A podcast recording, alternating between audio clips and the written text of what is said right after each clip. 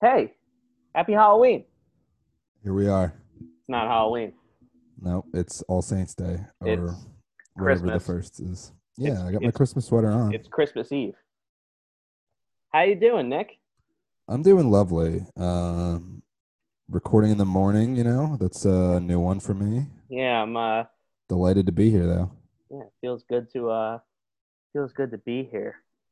Uh, in case you didn't know, this is spoiler alert. Our movie themed podcast, which me and Nick talk about movies and other cinematic. Geopolitics. Yes, and uh, this is episode three, which will be dealing with Psycho from 1960 and Psycho from 1998. They're the same movie, just I'm not doing math in the morning. They're 30 years apart. 38 years apart. Nice. uh, I know, I, I math, but uh, yeah, um, feels good. This is uh, Sunday after Halloween, so this is going to be a post Halloween, Halloweenish episode, which will be kind of, you know, just dragging on the spirit of Halloween for a couple more days. which I am firmly against. Yeah, I believe it's Christmas time. but And I I mean, know thank I know there's Thanksgiving coming, but uh, here in Canada, we had Thanksgiving like almost a month ago. yeah, and Thanksgiving to me is just kind of like I get to eat some food. Like I do love Thanksgiving, and I can't wait for American Thanksgiving. But I'm going to be wearing a Christmas sweater during it. and you're gonna be here in America, and I'm gonna be able to see you finally after Not on, like not on Thanksgiving, but for Christmas, yes. I'm gonna be able to. Damn it. Close. we'll we'll get there. yeah. Um. Anyway, before we kind of jump into all our usual shtick, how the hell are you? Yeah, doing well. Um, pretty good week. Everyone at work said it was a horrible week. For me, it was pretty easy going, and I just slid right through. Um, yeah, I mean, there's something happening on Tuesday that I should be aware of, I guess. Um, some contest. I don't know.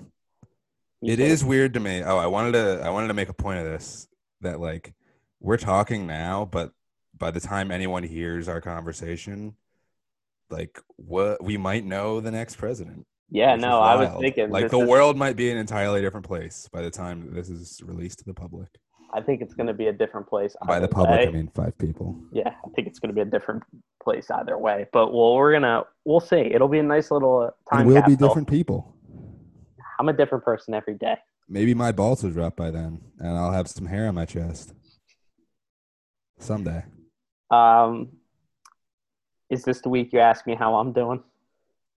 I'm thinking about it. I Alright. guess. Yeah. How, how we doing? Well, to counter your point, this week was uh, pretty rough for me. Um, yeah, I yeah, knew that. it, yeah, it was a tough week, but uh, we we got through it. Um, the only thing that was saving me was getting to the pod. I love the commitment. Yeah, and um, Getting I'm up glad- bright and early. exactly. Well, by bright and early, it's eleven o'clock. But I know. we were supposed to record at ten, but I decided to drink some coffee and play play a little bit of a, the VG video game. hmm I abbreviated that to sound cool, and That was Uh, great. I'm sure. I'm sure that accomplished the desired effect. Um, speaking of, Let's there's get into some news. something we haven't. What about what we watched? You always do this. Ah, I I forget the order uh, that we're supposed to do it.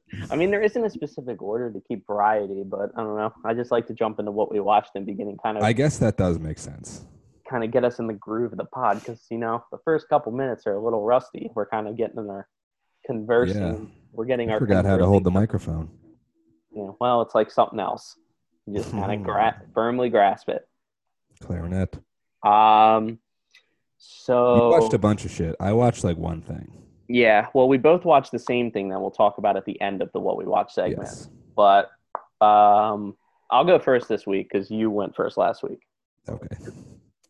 So what did I watch this week? Um, I'm just gonna pull out one thing I watched, and it was actually one of the first things I watched earlier in the week. It was on um, the app Shutter, It's a uh, like a streaming service based strictly around like horror. I know you've heard of it. Um, I would Udder hi- with D's, right? Like yeah, like a S- cow's S- udder. as S H U D D E R. So Shudder.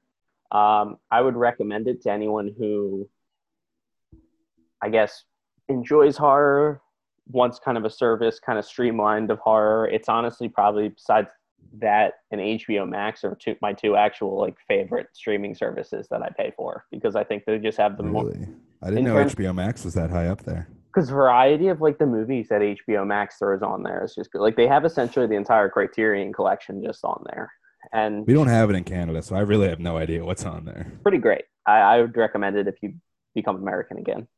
Someday. Um, perhaps. well, you can have mine because I'm your I'm your buddy. And, Thanks. Don't uh, tell the feds.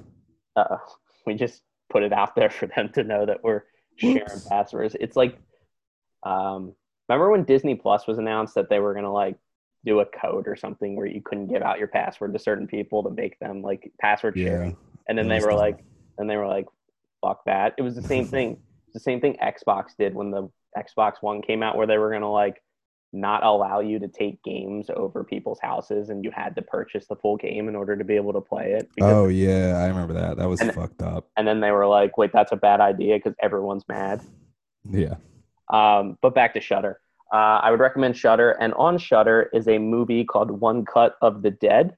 Um, it is a Japanese zombie comedy, and Mm. I'll just I don't want to to. I don't want to give too much away in terms of like how the plot goes because I know we're a spoiler podcast, but you haven't seen it, and I really want you to see it too. Will I get Uh, scared? No, it's it's really funny. It's it's like actually like it's it's more about like um it, it's sort of about like the production of a zombie movie more so than like it I don't want to give too much. It's more like a All movie right. of, it's like a movie about making a movie. But there's more to it than that. But uh yeah, Maybe we like- should call this segment "No Spoilers." No spoilers if I don't want to give any. Um, and like the first half hour to 40 minutes, you're kind of like, okay, I kind of get the vibe for what this movie's going to. And then something ha- like it, it, it completely shifts. And then you're like, oh my God. This, and then you like Things view are the- not as they seem. and then you view the first half in a whole different way. And I think the humor is pretty spot on. There's a, there's like for a for a movie about what it's about, there's a lot of poopy humor, which I appreciated. Um, and it's well timed. You know, it's good poo poo humor. We, Oh, we- nice. we, appreciate when poo- poo humor poo humor. Is it is it Japanese with subs or is it Yeah. dubbed? Yeah, like it's full. Okay, it, it nice. was uh, produced, and it's it definitely has that like Japanese filmmaking style where like the music's a little bit like weirdly sentimental. Like it's like you know what I'm talking about when the score Yeah. for like uh, it's, It's a je ne sais quoi. I don't know. I don't know how to describe it, but yeah, but it, I would highly recommend that. Um, I don't know if you can get Shutter in Canada. you can certainly find out. I but I'll try because I really want you to see this movie because I think you would actually really like it. It's really good. Um, Okay. I'll try to fit it in with all the Christmas movies I'm watching in the next two months. Exactly, and also the homework that you were supposed to do last week with Creed Two that I com- remember I remembered because I edited the episode. You didn't watch it. I, you know, I'm not great at that. Uh, writing down my homework. Ask any of my teachers from grades three to twelve, I know. In terms of scheduling, you and I aren't hundred percent the best because we were supposed to do this, which at is 10 funny o'clock because that's last my night. job. Being an assistant is just scheduling shit. Well, It's easier when I don't have to make the decision of whether or not I do the thing that I scheduled. exactly. Well, If I you- schedule something for my boss, she goes to it because she's an adult. you want me to be your assistant and schedule it for you to watch? Yeah, sure. Okay. I'll I'll send uh, you access to my iCal. oh. okay, and then You just I add stuff for me. Creed Two watch eight thirty p.m. on Wednesday. Um, yeah, I'll still one. be cut- working. So what? Okay. One Cut of the Dead. Definitely watch it. Um, I'm not going to give too much away just because I think the best. This is one of those movies where it actually pays to not go in spoiler uh, spoiler filled. And also the other thing is you got to give it a chance because the if if you're not a fan of the way the movie plays out in the first half hour, it could lose you. I'm telling you, you just gotta like you gotta sit through it and you gotta It's be like like, The Office season one. exactly. Um, Or Okay. Her- Hercules starring Dwayne Johnson. I actually enjoy that movie. I I haven't don't seen it. don't enjoy the director though. Who don't- directed it? Brett Ratner. I don't I don't condone him. Yikes! Have Uh, you heard Nick Kroll's story about Brett Ratner? No.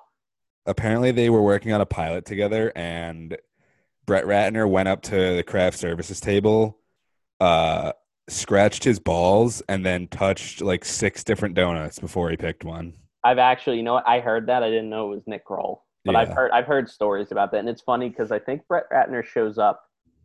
Is he on Entourage? He shows up on That Entourage sounds about right. and plays like a like an almost fictionalized version of himself that turns out to be real.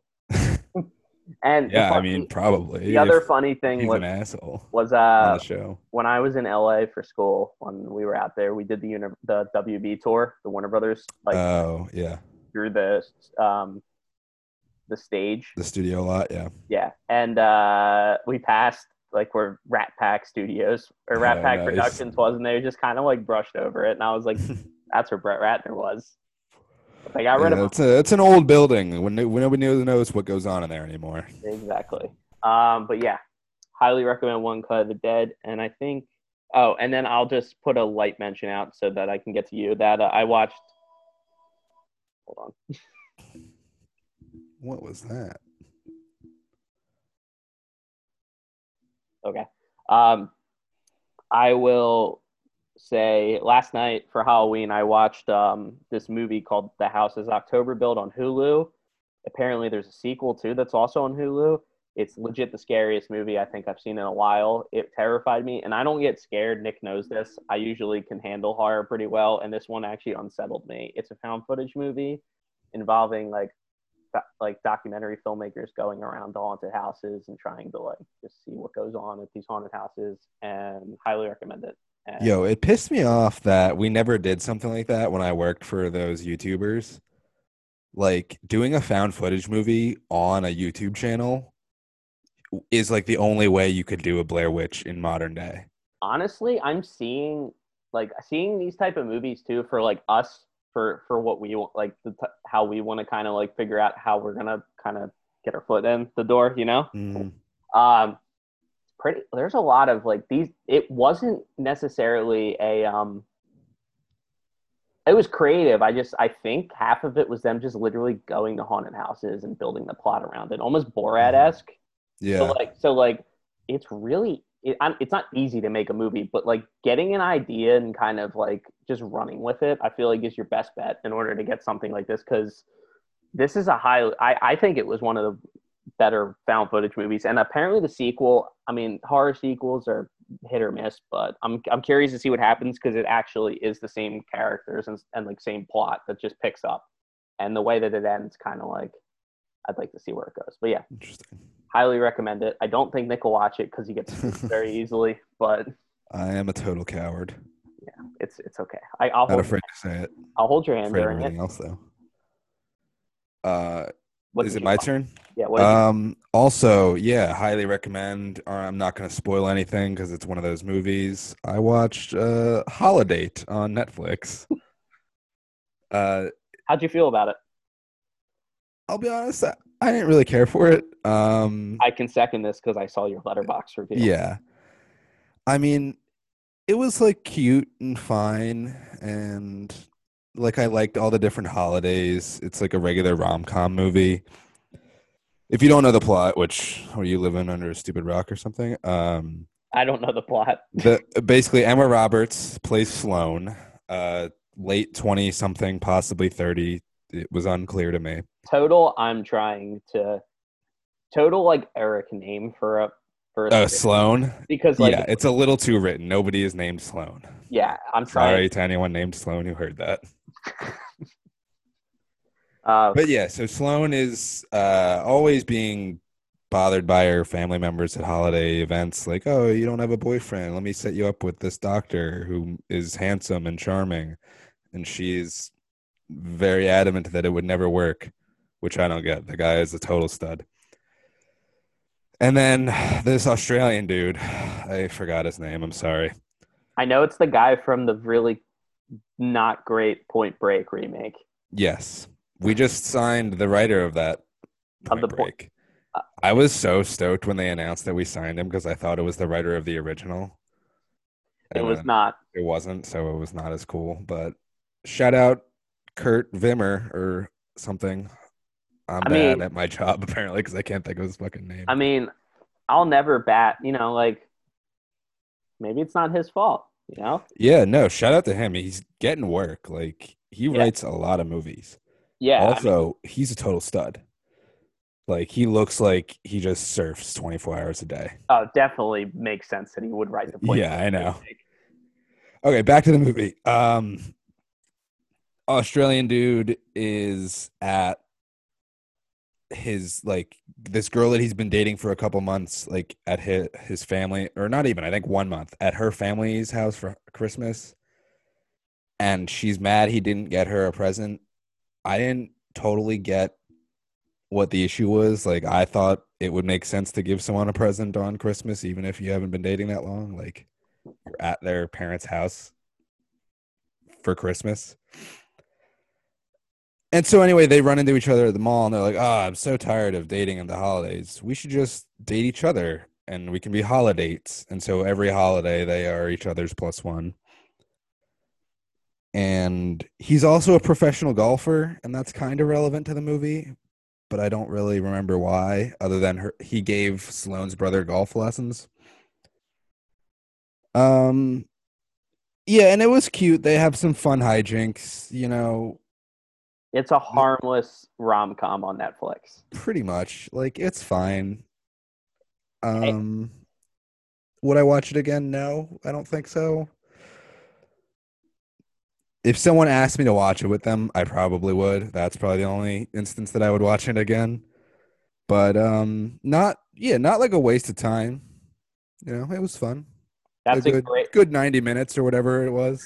great way to put a movie that you watch. It's not a, com- it's not a waste of time. Yeah. Yeah, Uh, and shout out Tiffany Paulson. I think uh, wrote it, Verve client. And You know, um, and those movies that's the thing Yeah. about like you and i aren't really critical it's just movie those the movies just not really we're not the demographic That yeah, is- it's not for me. My mom enjoyed it. Um, I wasn't. I think I was a little more engaged with it than her, though, which is funny. But uh, she thought it was cute. She said, it's a thing it's an easy watch and yeah that's why i'm like not s- super hard on certain movies because maybe it's just not made for me you know "Yeah, just how art is man yeah, I respect it. It's impossible to make a movie, so the fact that this exists is a miracle." And uh, exactly yeah, shout out the filmmakers. and Oh, Emma can I talk Roberts- about something I watched and I loved? what Because I forgot. It's not a movie though. It's the Harley Quinn TV show. did you finish it No, I have two episodes left, but it's sick. It's exactly what I wanted out of like a DC TV show. I thought it was going to be like, I mean, I told you this. I thought it was going to be like Adventure Time where it's like good for a kids show and like it's accessible for adults, but it's like a straight up adult show in it's not like Rick and Morty at all, but like it's that level of it's a little bit dirty vulgarity. and- dirtier yeah. than Rick and Morty. It gets it goes. Yeah, there the the gore is actually pretty realistic. Not, I mean, maybe not realistic, but like it's more like lifelike than it is in Rick and Morty. Um, but yeah, I mean,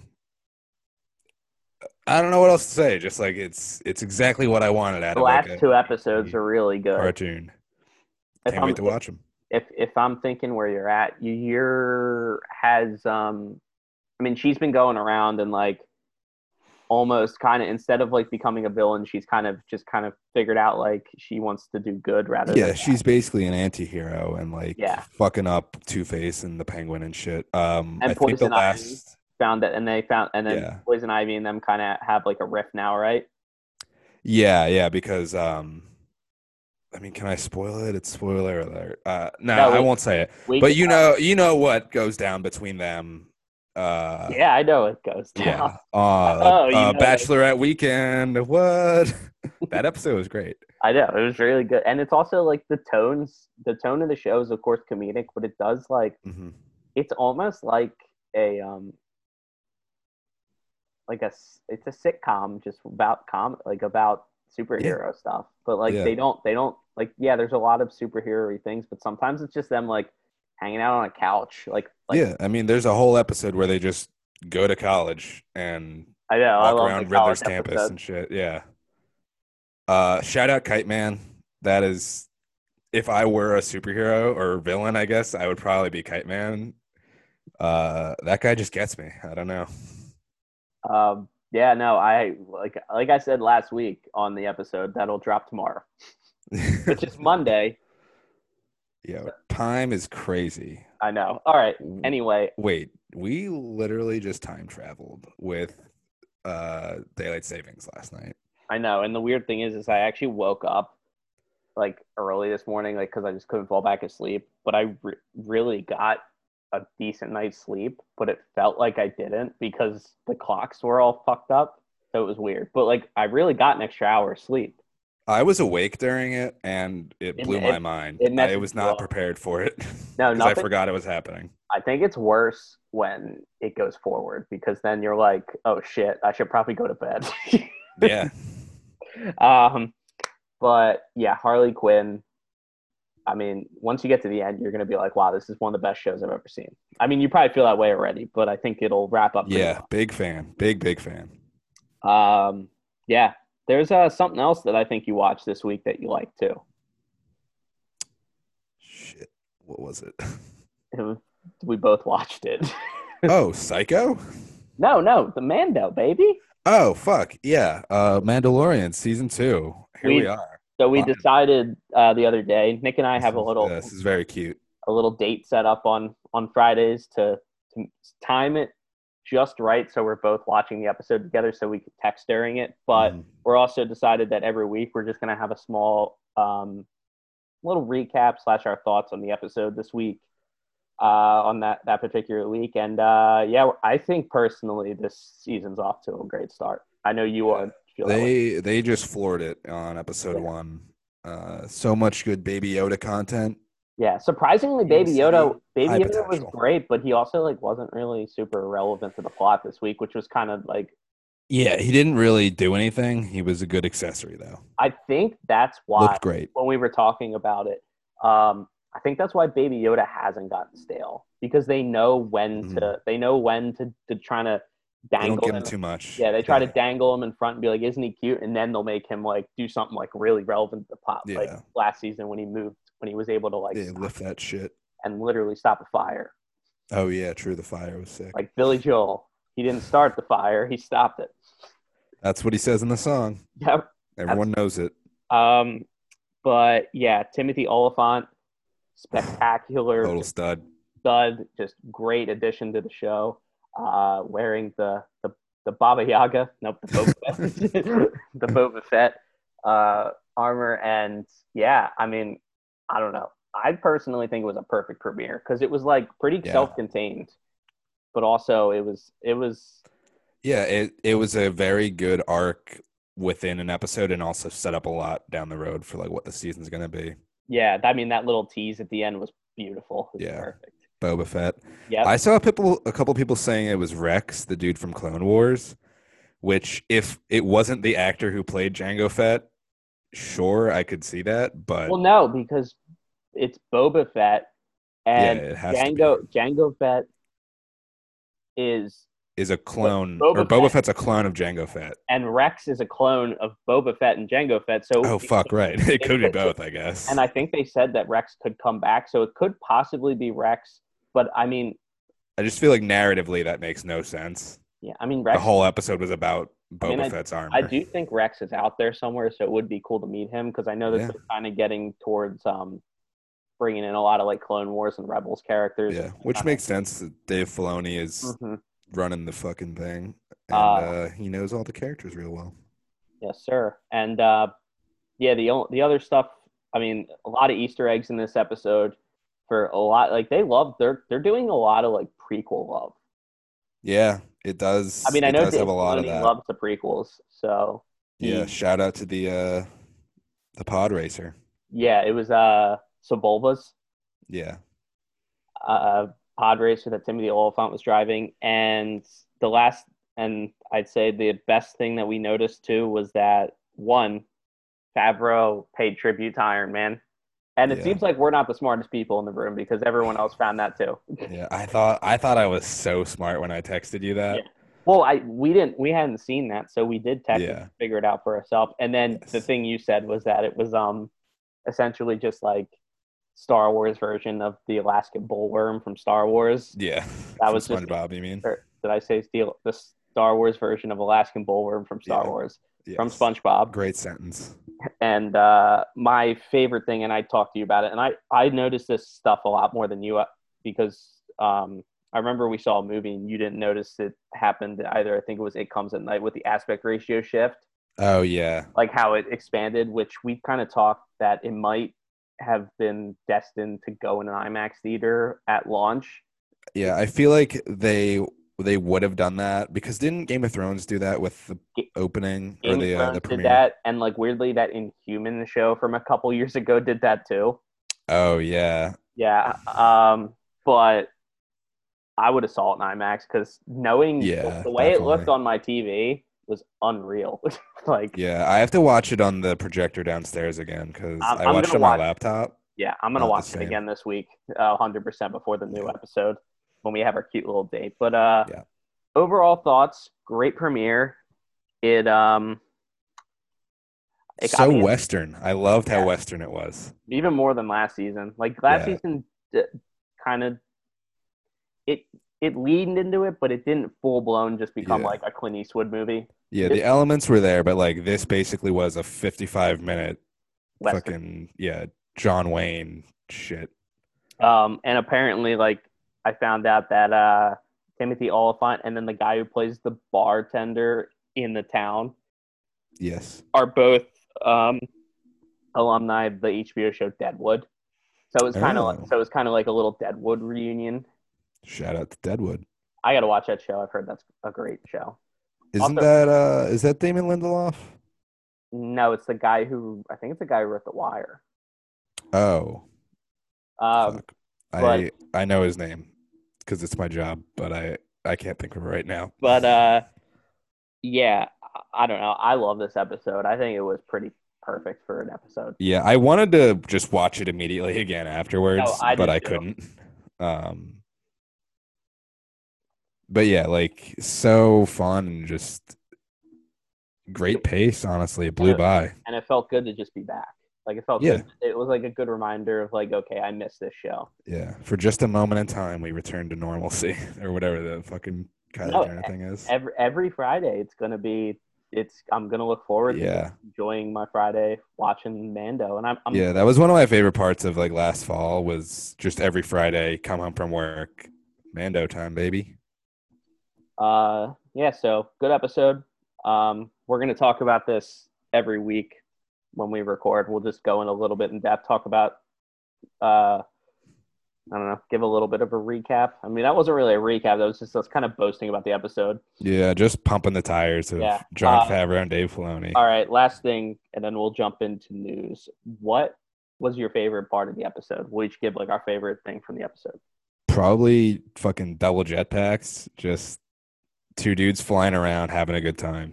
turns out too i didn't even realize that um remember when he smacks uh i can't remember timothy oliphant's character's name Oh, well, I mean the Marshall, and it was like Yeah, the Cobb Marshall. something. Yeah, the Cobb Marshall Cobb, salad.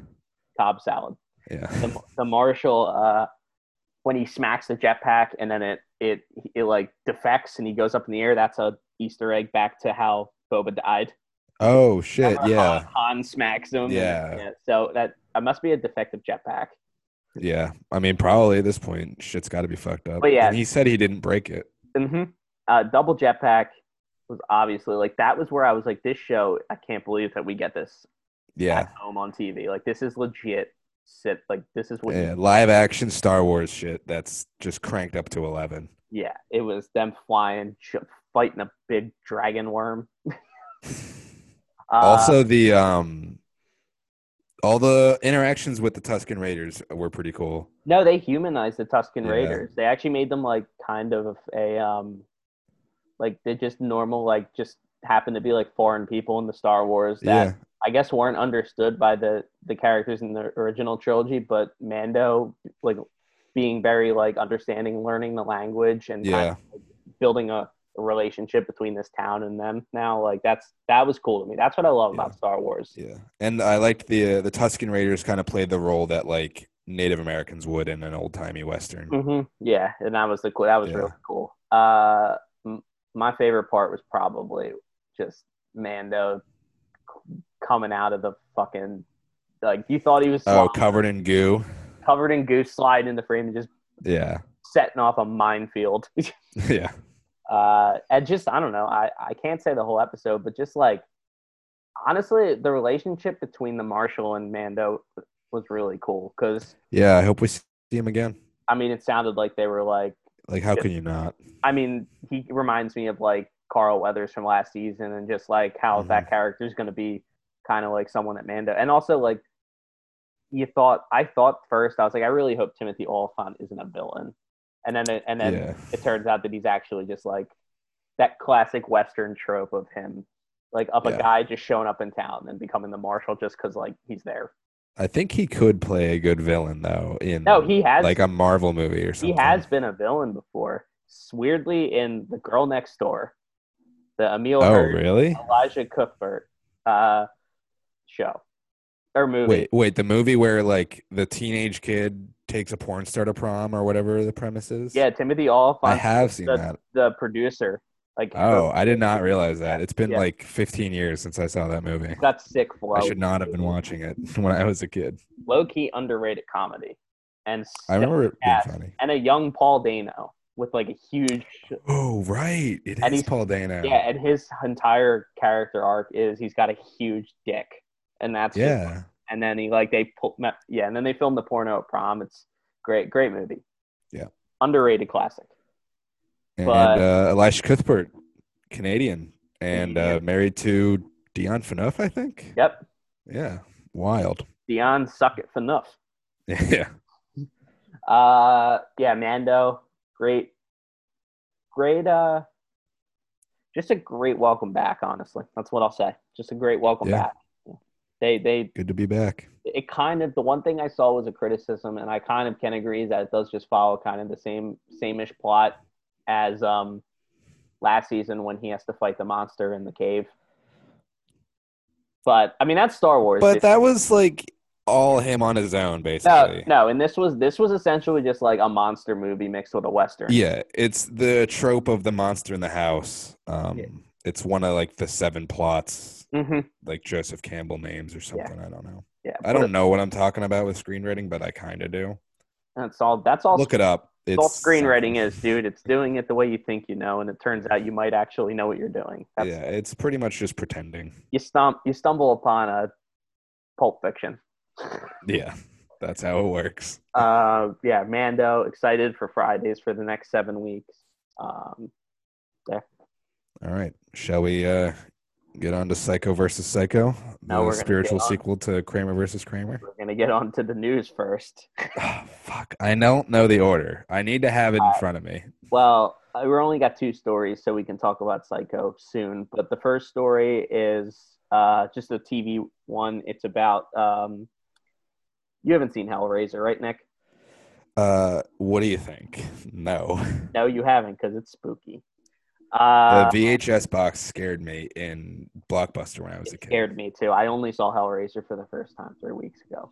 I know it's about a Rubik's Cube and Pinhead Larry.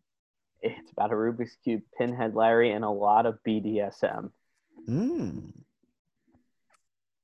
What did you say the, a couple weeks ago? You said uh, it was something about Sam Mendes. It was Bond.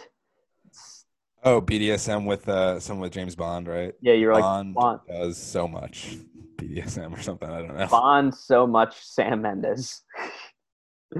does Sam Mendes. Could it be that BDSM? Maybe. I just remember you saying something a couple weeks ago about BDSM. Anyway, I mean, obviously. Uh, They do that every HBO. week. I didn't even know HBO was doing a TV series. I thought they were making another movie or like a reboot. Turns out that they're making a TV series, and it's gonna be in the same chronolog chrono chronologic Sound it out. Chronology. chronology. Yeah. my one of the episode. Um, they, uh, I think there's like nine sequels, so I'm assuming that they maybe they might even do the thing where they Halloween it and completely eliminate the uh, eight sequels and just have it take place after the first or second one. And the reason I say that is because David Gordon Green, the director of that Halloween movie, is attached to direct a couple of the early episodes. Is he doing the pilot? I'm assuming so. All right. and a couple other ones. Uh, I mean, yeah, I feel like he's a little too high profile to be doing episodic work. But HBO is completely different because HBO is kind of almost like it borderlines cinema. Like That's true. They're they're such high profile streaming. uh, Like they're like the sexy network, so people might uh And I mean, I've Make- noticed make that a an lot exception. more high profile directors have taken on TV work recently just because it's fun to joke. Because a lot Yeah. more TV shows let them build their own like vision in the constraints of the show, like how Mandalorian Mm-hmm. doesn't, where it's like their own vision, but it turns out that it's just like, oh, you have. It's like a, it's like the Marvel thing where you play in the play box, but you can do whatever you want in yeah. or in the sandbox, not play box uh, yeah, so this show, uh, also Clive Barker, the original director and au- author of the novel, as well as a lot of other creepy shit. He jumped on as an executive producer, and it, tur- and Mark Verheiden, Verheiden, I think, uh, Battlestar Galactica and Daredevil writer is gonna write a couple scripts for the show, and then Michael Dougherty, who directed Trick or Treat, Krampus, and then also the not my favorite Godzilla, whatever the mo- the second one is titled, Gods and monsters, or go- or wait, is it God of monsters or something like that? something like that. It wasn't my favorite, but it was cool to watch them beat the shit out of each other. Who's playing Hellraiser? Have they cast it yet? Um, no, but I would hope that it's the same guy. Who's the original? Yeah, but also someone said Sean Harris, who's the guy from um, who plays the villain in the Mission Impossible five and six movies. I know nothing about the character, but I know what he looks like. I think Michael Rooker would do a great job. Also, Michael Rooker could play Freddy. I could see Michael. Rooker. Actually, yeah, I switched my answer to that, even though that wasn't the question. Um, essentially, the show just follows demonic creatures called Cenobites and their leader Pinhead. I am familiar Uh, with Cenobites. They essentially are just a group of demons that like to torture and test that get pleasure out of torture. So essentially, they're just BDSM monsters, and a lot of gruesome imagery shows up. And it's pretty cool. Honestly, it's a good movie. I actually recommend the original, and I'm excited for this show because HBO is just cranks out heat every single time they put something. I mean, they're doing a Last Don't of Us miss. TV show, and I can't wait. They have a show called High Maintenance that I highly recommend. Nobody I've heard knows that's- about it. I've heard that's really good. Yeah, it's very funny. Oh, you would Uh, love it. It's an anthology show. Oh, I love me some anthologies. Yeah. Uh, the next story and the last story in the news is a bit of a downer. Uh, uh, yesterday, it was announced that, I mean, I don't know the word for it, but I just say legend. Legendary actor Sean Connery died at the age of 90. I'm assuming from old age because I didn't see anything about how he died. I mean, at 90, Yeah. most things other than like being flattened by a cement truck, you die of old age. he uh turns out that he actually his wife said yesterday that he had dementia and so he went out from that, Man. that i know but uh he went peacefully on friday night in his sleep uh at his home in nassau nassau the bahamas Nassau. Nas- in He bahamas died in the Bahamas? That's sick. dude he's been retired since 2003 when he made that After uh, a League, league of of Ex- Extraordinary Gentlemen. yeah he hated that movie so much he decided to never act again That's sad because I liked that movie as a kid. I I, actually kind of enjoyed that movie as a kid too, but I, haven't watched it since, but I thought it was fun. Yeah. Uh, that's another. That's a franchise that's due for a big. Yo, that was the the original Avengers, even though it totally the Avengers existed before that. But that's comic a was written. that's a franchise that's due for a big. Yeah, a bunch of literary characters coming together for a team up movie. How have they not made that into a good franchise? I mean, it, it sounds like it's due for like a Netflix or HBO TV show or something like Mm, something that yeah, they can do like long, long. Uh, they could totally do a Watchmen style mhm. limited series for that show. um, but yeah, Sean Connery. I mean, for me personally, he is he was the man. Like he Yeah, my grandpop when I was younger, he kind of introduced me to James Bond. He brought over just a box full of like the old VHSs, and I watched them religiously. Like Sean Connery's my Bond, so I was actually pretty Yeah. like bummed out yesterday because I was like, like I love all Bond, but I mean like Goldfinger, From Russia with Love, I mean, James, and then even like Indiana Jones, dude, like Oh, he's a, he's classic in Indiana Jones. Indiana Jones. Um, he's in. I gotta watch Highlander because apparently that movie's awesome. I know. I oh think. my god, I just know about it from Ricky Bobby. Yeah, when he's like, I watched the It won, Highlander. it won- yeah, it won an Oscar for greatest movie ever made. Ah. I watched the Highlander movie. It was shit. exactly. But yeah, I mean, I just yeah, have you seen The Rock? no, He's but it's, sick in The Rock. no, it's on Hulu, and that's like the one Michael Bay movie that everyone's like, yeah, this Yeah. movie rules. Yeah, it's sick. Um, yeah, classic line from that. Uh, The fuck the prom cream. I, yeah, my dad always says that line. I feel like he shouldn't say it so much, but I mean, wha- whatever you got to do to get you through the day. I mean, just every like Sean Connery, he just every time he showed up in a movie, he just oozed like just suaveness, cool, cool, just a cool persona, someone that you kind of just want to model yourself after. Not some of the things he said in interviews about Shocker. potential treatment of women. A sex symbol in the 60s had problematic views. I am shocked. Yeah, but that's you know, that's that. Uh, In terms of just the way he impacted you and I, was both kind of similar in the way that we just. I mean, Sean Connery was just the man. Like, just Yeah. he ruled. He was Yeah. great on Celebrity Jeopardy too. I know. I loved him especially when he. Suck it, Trebek. I she held the marker when he peed in the snow. Ah, okay. Um,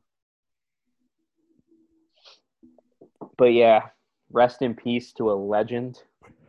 Shout out Sean Connery. Sir Sean Connery. or Dame, as I called him before the podcast. Oh right, yeah. And thoughts and prayers to his wife, even though I'm Thoughts and Oh, I'm not- prayers. not much of a praying man, but All about thoughts though. yeah, I You got so many thoughts. I think too much. Mhm. And yeah, I just uh, hope I'm glad that he went in peace and he lived a pretty long life, dude. 90 Yeah. years, that's a You good and, fucking crushed it. and, in, Hall of Ba- Fame life. and in the Bahamas, like Yeah. like just going out in the Bahamas. I wish I had died in the Bahamas two years ago when I was there. I wish you didn't, because we still got to make a Razzie winning picture. That's true. Uh, I met a I met a cat in the Bahamas. what was what was the cat's name? Uh, we called him Yeez- Yeezy, like Kanye. Steve Miller. the Steve Miller band. Um, all right. He liked me, but may have given me rabies. We never got the test back. All right, moving on. Psycho versus Psycho. Is this the, the right time? I'm actually trying to think. Is there anything else that we talk about? I mean, the Do we news. ha- The news was quick today, so I there think wasn't that- much, yeah. yeah, I think that's why we can just go. Yeah, we can just jump right into. And uh, Oscar Isaac getting cast as Moon Knight. yes, Oscar Isaac cast as Moon Knight in the, I knew it before anyone else. and I may have known it from someone that I know. His name rhymes with Dick. Dick Madsen. Dick Nadsen. Yeah. Yes. Uh, I'm excited for that Moon Knight show, and that's all I'll say about that. that's all I'm gonna say about that. yeah, I Alright. think it's going to be sick. I'm just excited to talk about Psycho. Let's jump into Psycho. Psycho, Psycho. All So, right. um, we first you started with the the original, obviously, right? Yeah. Okay. I I thought though it would have been funny if I started with the 1991 98 one. and then ended up liking that one more. Yeah. All right, let's jump into. I'll just read down a little bit of the uh, stuff about the movie, and then I'll read the this quick synopsis. So, Psycho, Alfred Hitchcock's just hit horror film, uh, came out in 1960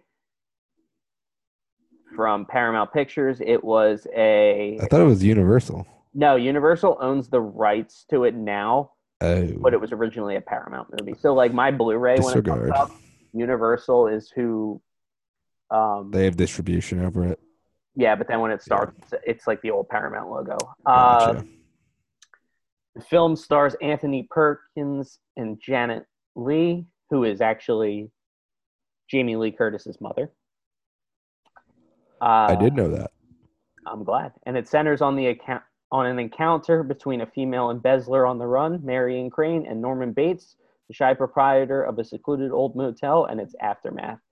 Uh, that's actually a pretty good synopsis, honestly, for like not giving anything away. Yeah, Norman Bates is a nice, quiet man. A little odd with all the birds. This was But, yeah, uh, the bird. We'll get into the birds. Yeah. The uh, this is a movie that at first was very mixed and controversial when it came out bec- due to its um, showcase of sexuality in a film. It was pretty groundbreaking for it showing like two people sleeping in the same bed, a woman in revealing Yeah. clothing That was a Awesome. big, uh, a big deal. also fucking weird thing but apparently it was the one of the first movies to show a toilet flushing which was oh, which was like a huge thing you know back- what? I remember that when I took a class on Hitchcock. Um, Yeah. I I skipped class the day we watched this movie, but I was there for the discussion afterwards. it was a uh yeah it was a it's a weird thing that they didn't show i mean it's not like there was like fucking turds in the toilet she was flushing some paper It would have been pretty funny though It was- if in, in the the Gus Van Sant one, he, there was just a log sitting there. and it got clogged and, she- yeah. and norman bates was like ah fuck The Vince Vaughn- one, the one time they go off script is just that, and then back, uh, back to the original. but yeah, I mean, this movie is considered now one of the greatest movies ever made, one of the best horror movies. Hitchcock's one of his top movies that he made. Uh, I'll also stand by that because I've seen a couple of Hitchcock's movies, and I mean, this movie it, to me, the original one, bearing a couple of the of the things that it does in terms of like you know the forty thousand dollars being a plot point and stuff, it works Yeah. pretty well as like a like a modern movie. Like like most of it kind of feels like it could have been made today. Yeah, I mean, there's like some things obviously with technology would change it, but the general woman on the run plot and then psycho killer thing And I it think translates.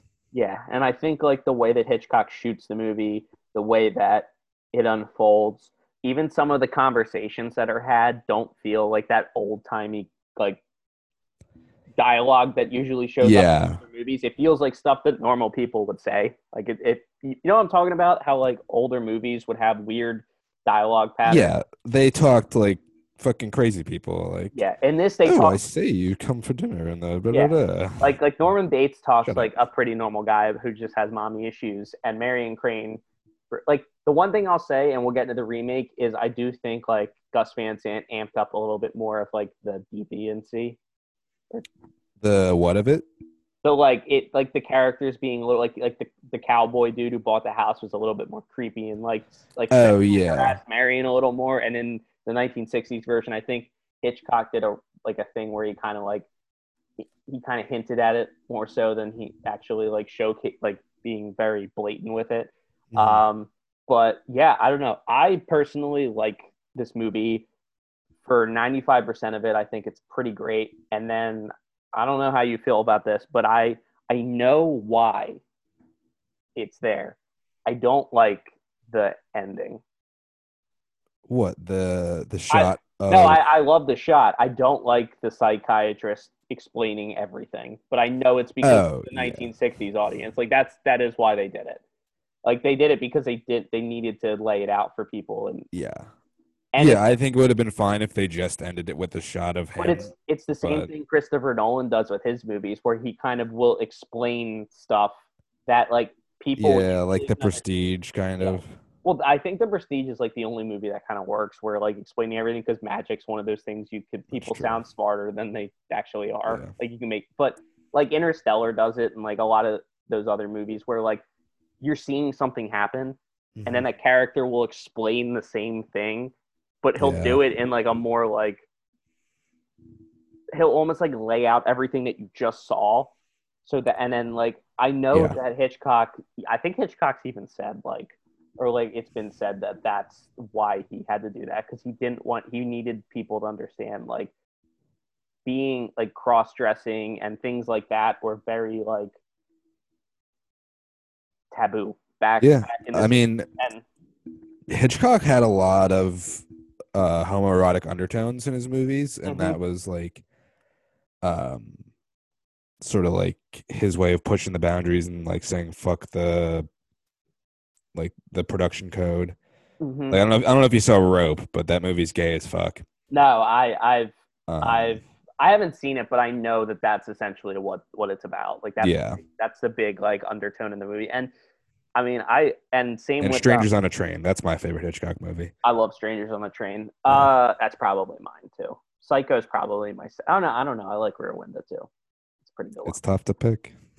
but yeah, I'll say that for for being a movie from the 1960s, this movie holds up damn near like great for what. yeah, done. it's probably yeah the best you could hope for of a movie that is yeah. It doesn't feel like it's it, sixty years old. and it doesn't it doesn't necessarily feel like like most of it ha- like I, Hitchcock had this thing and like Strangers on the Train does it too with the big um the big set piece at the end with the merry-go-round yeah. it like he he shot movies like how directors shoot movies now where like there's a lot Yeah. like they're He bigger changed the game. yeah he's ahead, he was ahead of his time honestly and that's where i think that this movie kind of i mean i would say that this movie influenced it did influence halloween even so much as to uh casting the daughter of J- janet lee in the lead yeah, true. I mean, it is pretty crazy that uh, Janet Leigh was such like an iconic horror uh, character, and then her daughter goes on to be one. Well, so- here's the weird thing, and we've talked about this. Hitchcock, not known to be a real nice guy. yeah, no, pretty much piece of and uh, shit. apparently, he told Janet Lee after this movie, like, "You'll never be cast in something again because people will know you from from my movie." And like, he essentially said, like, "Your career's shot now that you were in Psycho," and it kind of was. She wasn't. Yeah, She like this was like her only big thing. Like this was her big movie, and then she kind of like disappeared. yeah. uh, I mean, that happened with a lot of uh, Hitchcock girls. Well, there was a it, it was something about him. Yeah, it was yeah. You, you wonder why? What a coincidence. but yeah, I I thought this movie was really well done. Obviously, it's one of the best horror movies ever made. It although I will say it doesn't it's not a horror movie until the last like 35 minutes. Like yeah, it's, it's just tension. Like yeah, it's it's really a thriller until it gets scary at the end. yeah. I And- mean, it's creepy. Like Norm Bates is a fucking creep. And I'll I'll say a bird office man.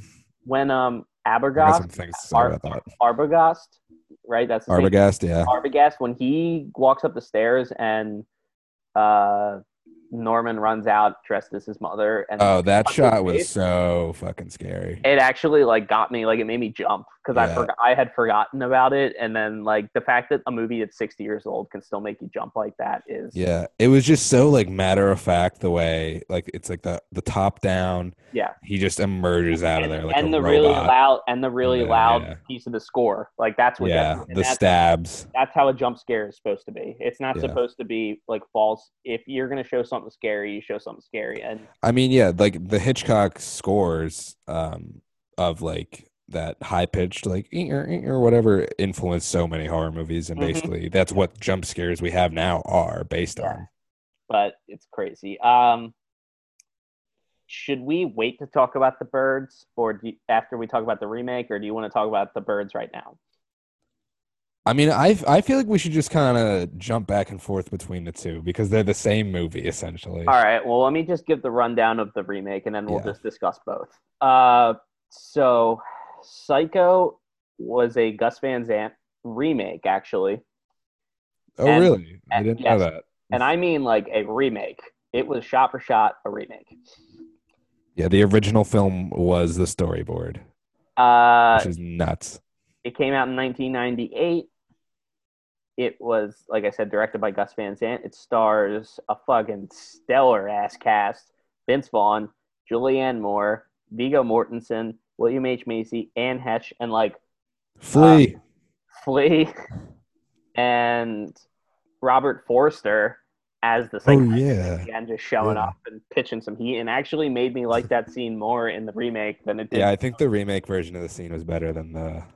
Although Anthony Perkins, I think, did a better job on, of the final shot yes, than Vince Vaughn. Yep. Uh, and it follows the same plot, and they actually reused Bernard Herrmann's musical score, and then they kind of just like Danny Elfman came in and kind of recorded a couple new Yeah. arrangements. Uh, the script carried over, and it is literally a shot for shot, just in color, and it's set in 1998 instead of 1960. But what I'll say is, all right. How did you feel about the remake? Because the remake is known to be not great, re- greatly received. It was a critical and commercial failure. It actually received three Golden Raspberry nominations and one it in the today? categories of Worst Remake and Worst Director, and Anne Hesh was nominated for Worst Actress. I will say I did not care for Anne Hesh. I don't think she was that great in the I, movie. f- I feel like she really stood out amongst the cast as like, why are you here? Sorry if that's mean. Um, no, I, but it- all the other actors are like pretty accomplished, but it's not even that. It's that And well, she had do a like, good job. she had a thing, and I remember her. I think she was a big deal in the '90s, and then She kind looks of very fizzled out. 90s. Um, but it's not even that she like kind of feels out of place now with like the the prestigeness of the cast. It's the fact that I just don't think I think Janet Lee was a way better Marion Crane than her. I think Janet Lee. Yeah. Janet Anne Leigh- Hesh didn't have that like the like killer instinct or whatever. I mean, obviously not a killer, but like but the Janet, cunning. Janet kind of Leigh- thing. can can come off she comes off like she's smart and has a killer instinct like you said and is able to be cunning but also she has this like warmness and like almost like you understand her motivation for Anne Hesh just seems like it feels very it, fe- it felt very random like it felt like she was just pissed off like the whole time Yeah.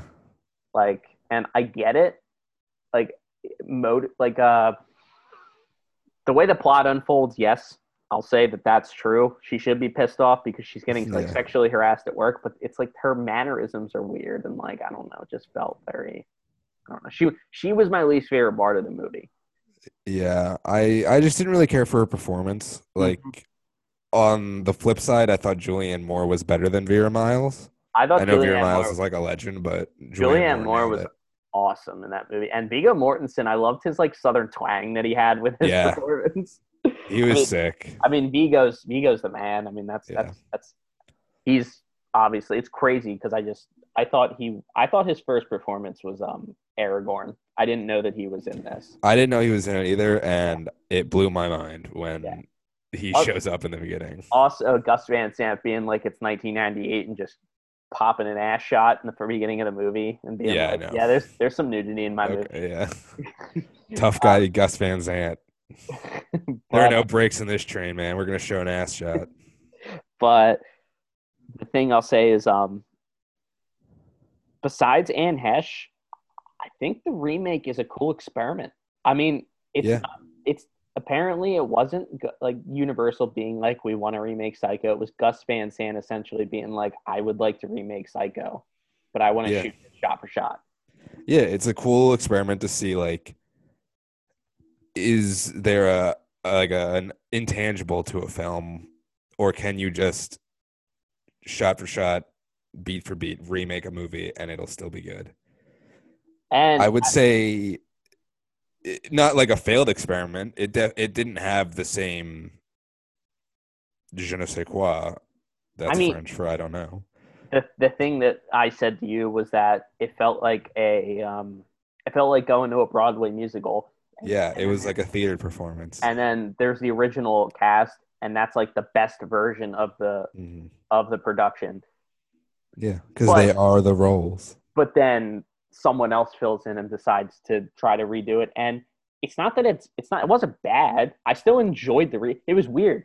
I watched the remake literally back to back from the original, and I wasn't bored of the original or of the remake, even though it was the same movie. Like I still felt like I was watching something different, even though it was the same thing. If that makes sense. I was a little bored at times, like the beginning, like the setup, just because it's like, yeah, I know how we we gotta do all this exposition. She's running away. But I do love in the beginning of the remake how like Gus Van Zant definitely tried to implement a little bit more R ratedness, and you just hear the people thumping upstairs, just Oh yeah, banging away, and like, but like the weird thing is that Anne Hesh mar- is marrying Green and Viggo Mortensen's um, fuck, I forget his name. It's um, Sam Loomis. Mm-hmm. Which actually, it's funny because now Doctor Loomis from Halloween, Sam Loomis Oh yeah, now. But uh, he uh, they don't acknowledge the fact that someone's just getting their their fuck on upstairs. Like yeah, I I don't know if I'm maybe like, it's a regular thing.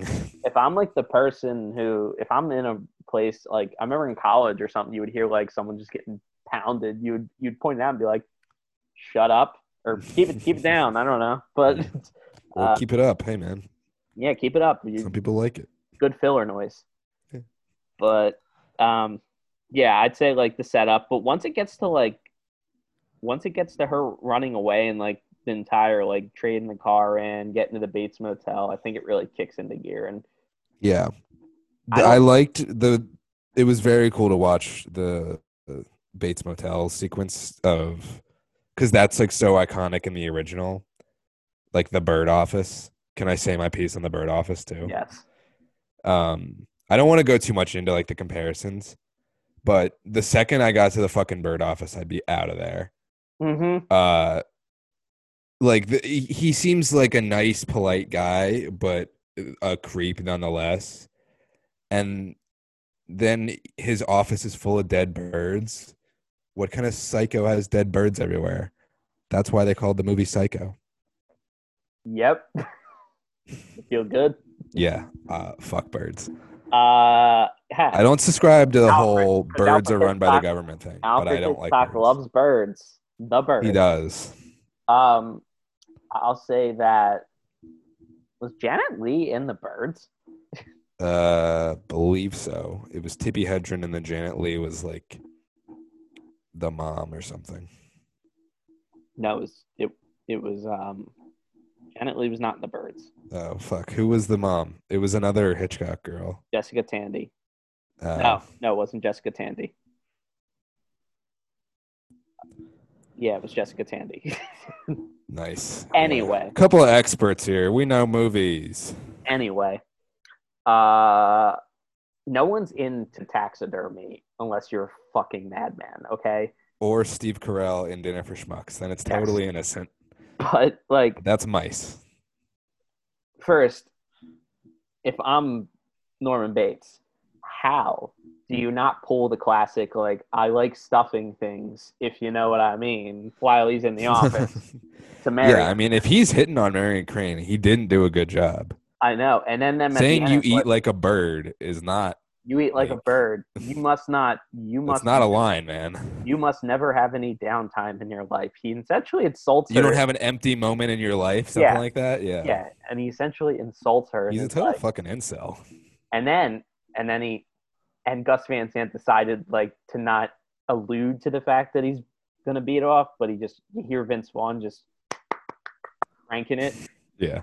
and uh, it makes the scene. I will say, so Vince Vaughn's performance was a lot more intimidating because Vince Vaughn's like a six foot four like brute of a man, and he, yeah. and he definitely plays the performance a little bit more creepy than. I wish he Anthony would have played it like he does Wedding Crashers with the like that fast pace, like you would have, you know, you know, like I can't do Yeah. the cadence, but you know what I'm talking about. Yeah, it was you weird. put in a clip here of him like like Yeah. some classic Vince Vaughn thing. I'll, I'll pull the clip from Wedding Crashers when he tells Owen Wilson he's like, "I'm a coxman." yeah. um, but yeah, no, and, like Nor- uh, Norman was a little bit more of a creep in this one. Like he was a little bit more intimidating. It was definitely, I feel like the thing that kind of hurt the movie a little bit more is that I feel like Marion would have definitely kind of got a vibe of like I should just go drive a little bit more Yeah. because because this guy it's it's just her at this hotel with this dude, like. In the Yeah. original- The fact that there were no other guests should have been a red flag. the- in the original one, it you can understand why Marion would stay because Anthony Perkins, Norman Bates, kind of feels like he feels just like a normal funky dude. Like he just feels like a weirdo who's like trying to be nice, trying to give her some food. Yeah. He's like socially awkward, but not. His mom's Yeah. a pain in the ass, Yeah. and and Marion feels bad, and he's like, "Don't worry about it." Like Yeah, And then- he's just like a beta cuck, and he's a total little mama's boy. no, and Norman Bates in 1998 as Yeah. Vince Vaughn is an incel. Yeah. Exactly. Um, yeah, in terms of like, I don't know. I guess the thing I like better in the original one is I like. I think I just like how it's like that's the one. Like that's the one I'll always know, regardless of being there being a remake that's in color. Like I just think the black and white version just it feels more like that's psycho. Yeah, I liked like I mean obviously the color palette is black and white, but I liked the the cinematography of the original better. Yeah, I do too. I didn't care for the colors in Gus Van Zant's. I like the way I, I don't know. Maybe it's just too '90s looking. No, I like the way. The only thing I'll say is I do like the way he makes the bathroom look when she dies, when she gets The stabbed. bathroom was good. I didn't care for like uh Sam's shop or Mhm. I mean I didn't really love the um like the Bates Motel office and shit. Yeah, no, I think the, I think the, I think the original obviously does a lot of these things better, just because like that's it's the Yeah, original. those things are also iconic now. Yeah, no, that was the thing is like when you see the Bates Motel, I was wondering when she pulls up, is it going to be the same type of sign? And no, it's actually like a modernized like Bates Motel sign. The hotel Yeah. says motel on on the building. Like it, it feels like it's like a '90s motel as opposed to it being like the iconic like neon Bates Motel sign that like you just yeah. like you just see that sign, you know that that's like that's psycho. Like that's Mhm. um, but I do like the, the ending scene more. I like the ending scene with the psychiatrist explaining uh, the dual personality disorder that that Norman has. I don't like the final shot of Vince Vaughn just because, like, I don't know. I think Anthony Perkins' shot is so iconic that recreating that and Vince Vaughn the way and it, there's a cut in the middle of it where like Vince like Vince looks he's like looking down and then he cuts Yeah. to him looking up and then it's more of a zoom it's more of a slow um, zoom into a more s- a slow dolly and zoom into uh, Anthony Perkins and I just think that works for tension more and it also it it Yeah. gets it gets the point of the scene across as opposed to them just doing a cut and I feel like it's because they just couldn't get the shot to match Yeah. up right. Yeah, the slow move, the slow camera move is what creates the tension. hmm And um, we are a fan of the of the blonde wig though on Vince. Yeah, Blonde Wig looks sick. He should do that for another role. I think there's serious potential there. Psycho 2 Electric Boogaloo. Yo, can I talk about my ideas for a 2020 remake of Psycho? We can just one more thing before we get into that. Um, and then what was there was one other thing that I that I was thinking that I like more in the remake. Um, you know what? I don't think I'm gonna. I don't think I'm gonna remember. It's just it was something. Julian Moore? Oh no, we already talked about that. It was something to do with the ending scene, but I think it was just. um I think it was. Shout out William H Macy. Wait, he was good. active, right? He was he was at Arbogast. Yeah, yeah, yeah. I Yeah. thought he, I thought he was pretty good. No, he shows up. and Him he- getting killed, his his death scene was kind of funny. Oh no, that was what I was gonna say. Uh, the thing I didn't, the thing that got me first was when Vince Vaughn laughs in this first scene. He does, like, Oh. he does his like Vince Vaughn like, and yeah. Uh, I was like, Yeah.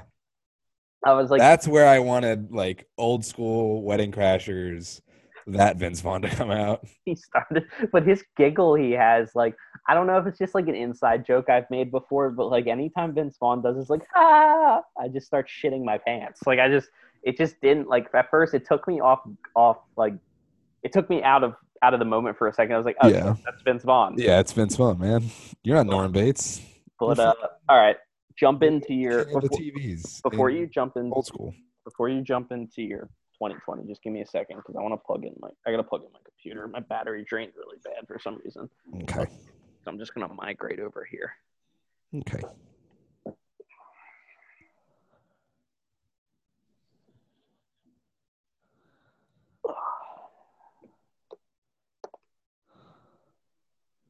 Lake Placid in the background. Sick. Um, can you hear me still? Like, do I sound okay?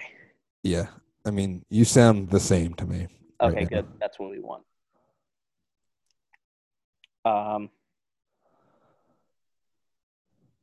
good. Yeah. All right. Uh, yeah. So jump into your your 2020 version now, because I'm curious to see. We already talked about who we would put as Yeah. Norm, and I Well, love. I, I have two ideas. Uh, realistically, I lean towards the first, but the second one I think would be amazing. Uh, Andrew be a- Garfield just looks just like Anthony Perkins. Yep, this would be a Blumhouse movie too, obviously, right?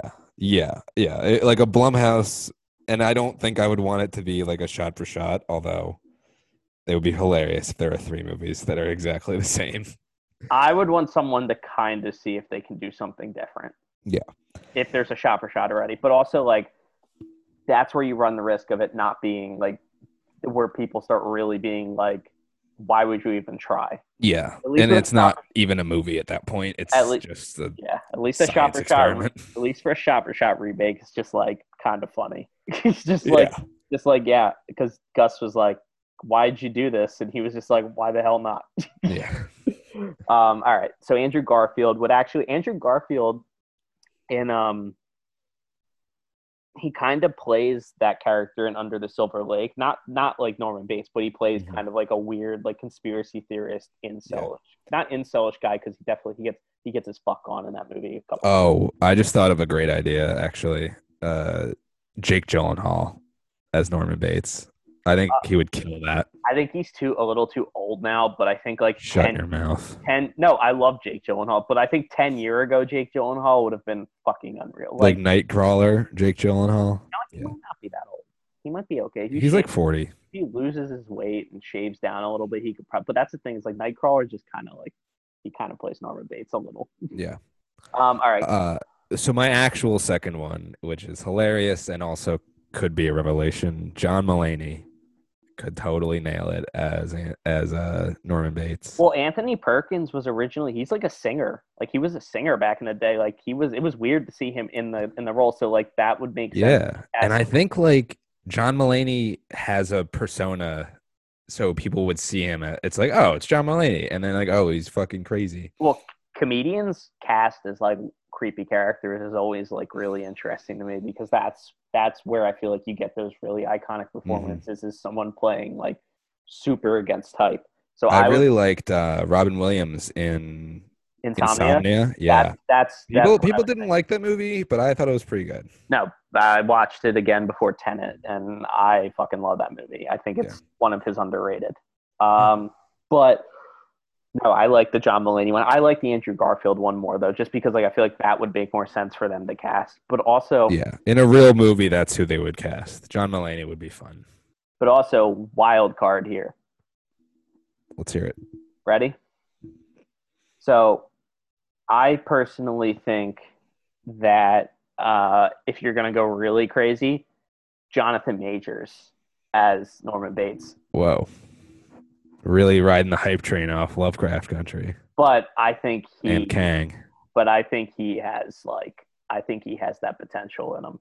And he also like in in the Five Bloods, he plays like a like a son with with parent parental issues, and I just think like he would make a really cool uh, Norman Bates. If you wanted to kind of like really like go for something different, then I could see Jonathan Majors playing. And um, all right, who would you cast as Who would you cast as Marion? Marion Crane. Um, honestly, I feel like uh, like a Chloe Grace Moretz or someone who's been like like a former child star doing a serious role because I feel like that raises the impact of them dying halfway through the movie.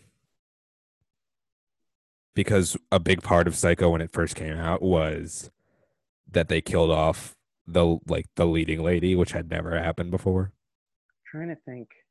I could see Chloe Grace Moretz. I feel like she has. She. I think she's a good actress, so I think she'd be able to pull it off. Yeah, I haven't seen the. I don't know if her new movie Shadow in the Cloud or whatever it's called came out yet, but I have not seen it. The one that's like it's like a war movie, isn't it? I'm Yeah, I think so. I think it's World War II. Um, trying to think. I don't know. Um, trying to think who I would cast because I feel like you have you're onto something with it being a little bit younger. Mm-hmm. Um, honestly, it's it, it has to be someone who's like mildly big, so it can't be. It, um, see, if I was gonna go really crazy, I would pull like a Margot Robbie. That was my initial thought. I feel like she would do a good job as um, as Marion's sister, Yeah. Lila. Is that I- the character's name, Lila? Lila, yeah. Um, you know what? You know who'd actually make a really good Lila? Let's hear it. Tessa Thompson. Mm, I could dig it. Yeah, Yo, Tessa Thompson as Lila, Zendaya as Marion Crane. Marion Crane. That's Book it. That- Game over. that's it. That's that movie makes a billion dollars, no, it makes four billion and, and starts a psycho franchise. and it Okay. starts a new country for the studio that makes it because they make so much fucking money. Um, who would pl- who would you have play uh, Sam Loomis Uh, Viggo Mortensen probably again. again? Perfect, Just, perfect casting. just older Vigo. Yeah. Nobody mentions it that he's got like 20 years on this woman. You know who'd actually make a really good uh, Sam? Who? Chris Pine. That would- Mm, that- I dig it. I dig yeah. it. Just because you know how much I love Chris Pine, I feel Yeah. like he, he he actually has that he he has that classic like older guy like Yeah. older movie star kind of um, charisma to him. Yeah. Wild. If we're going old movie star charisma, Hank Cavill. I Oh, mean, I, I I think he's a little too like hulking and intimidating to to do this role, yeah, but I mean, he's got this the smooth charm to do it. The Rock. Uh, there, yeah, there. We should also do like a a 2020 steroids version where it's The Rock as Norman Bates, and um, Gina Carano as Marion Crane. Just everyone's huge. and uh but in all Ronda Rousey is Lila. I'm just going UFC fighters and now. Vin Diesel is Sam Loomis. yeah, the um I'm trying to think. Yeah, you know, I think I would go Chris Pine or potentially trying to think someone like